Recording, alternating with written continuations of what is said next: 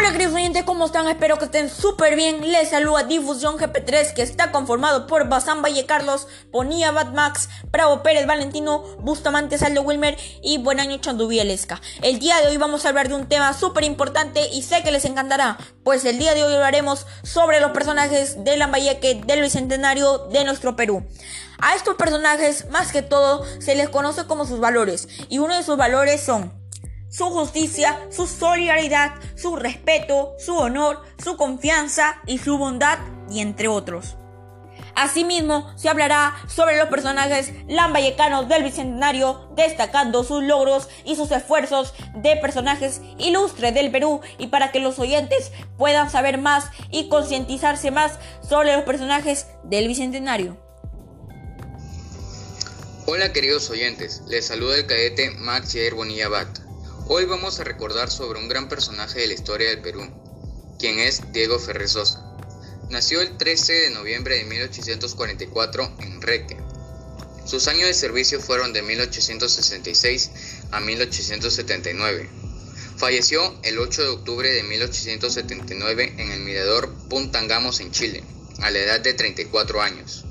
Fue hijo de Eusebio Ferrer Rodríguez y de María Mercedes Sosa, quienes residían en Monsefú. Pasó su infancia en Monsefú. Hizo sus estudios primarios en el glorioso Colegio Nacional de San José, en Chiclayo, trasladándose luego a Lima, donde de 1859 a 1864 cursó estudios secundarios en el Colegio Nacional Nuestra Señora de Guadalupe. Diego Ferrer Sosa fue un marino peruano héroe de la Guerra del Pacífico. Participó en el combate naval de Iquique el 21 de mayo de 1879 en el primer y segundo combate naval de Antofagasta y en el combate naval de Angamos el 8 de octubre. En este último estuvo hasta el último instante al lado de Miguel Grau y en cumplimiento de una orden de este, no obstante, el fuego graneado del enemigo hizo el pabellón peruano de combate, que había caído momentáneamente por las balas chilenas. Murió junto con Miguel Grau, el caballero de los mares a causa de una granada chilena que cayó en el puente de mando. En memoria a él hay un lugar que lleva el nombre de Diego Ferré Sosa en Chiclayo, que es un pueblo joven. Tiene la denominación de héroe porque dio la vida por su patria. Recordamos a Diego Ferré porque somos lambayecanos y admiramos su valentía. Hola, soy la cadete Buenaño Chandubí Lesca. A continuación seguiré hablando de Remigio Elías Aguirre Romero. Nació en Chiclayo el 10 de octubre de 1813. Fue destacado marino peruano, héroe de la Guerra del Pacífico. Fue nominado como segundo comandante del monitor Huáscar y murió en el combate de Angamos. Elegí a Remigio Elías Aguirre Romero por su valentía, por el gran héroe que fue y lo sigue siendo, y por dar todo por su patria. Hola, soy Bravo Pérez Valentino y quiero comentarle acerca de Juan José Lora Olivares, quien fue un poeta y periodista peruano, considerado como uno de los representantes tempranos de barguadismo en el Perú. Es recordado por sus rítmicas estrofas, originalidad y pasión por su tierra norteña. Escogimos a Juan José Lora porque admiramos su inteligencia en crear obras.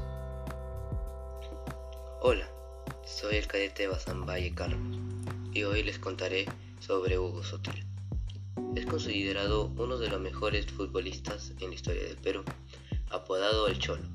Fue un delantero hábil, de magnífico regate, manejo de ambos perfiles, eléctrico y pícaro, de rápida definición dentro del área, que no tardó en convertirse rápidamente en uno de los mejores jugadores de América en la década de los 70. Elegimos a Hugo Sutil por el amor tan grande hacia el Perú y un claro ejemplo es la Copa América de 1975.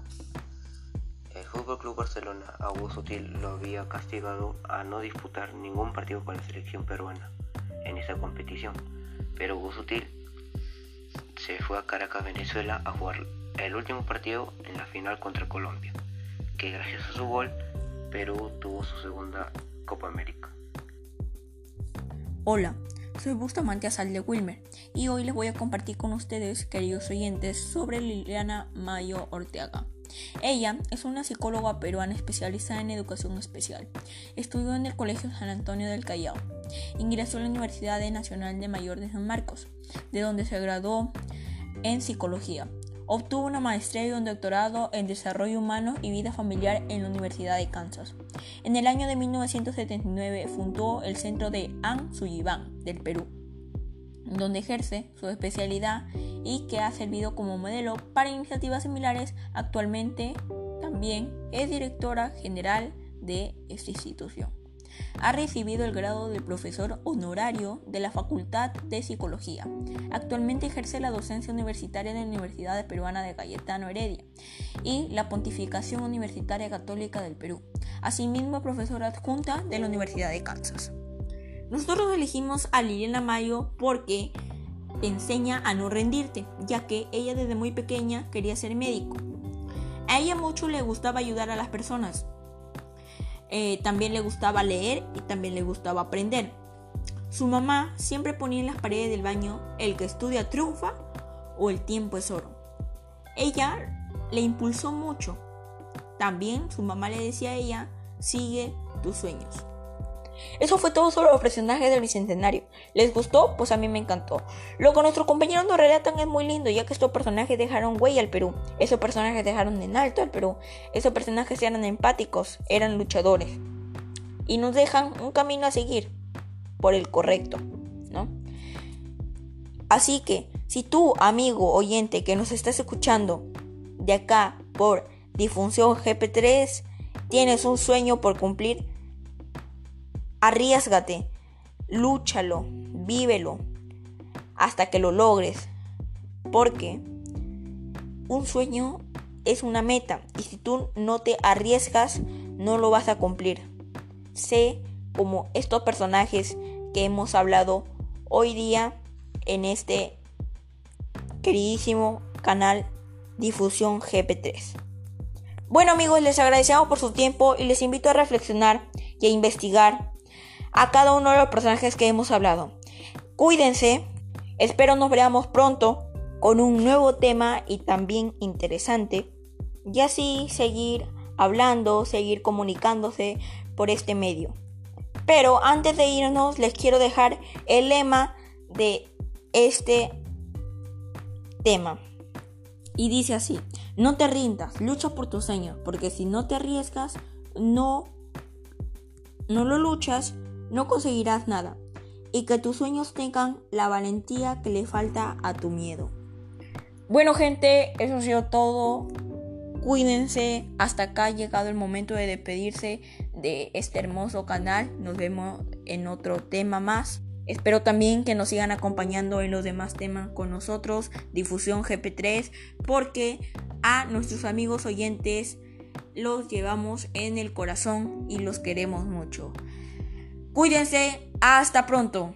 Les dice sus amigos de Difusión GP3.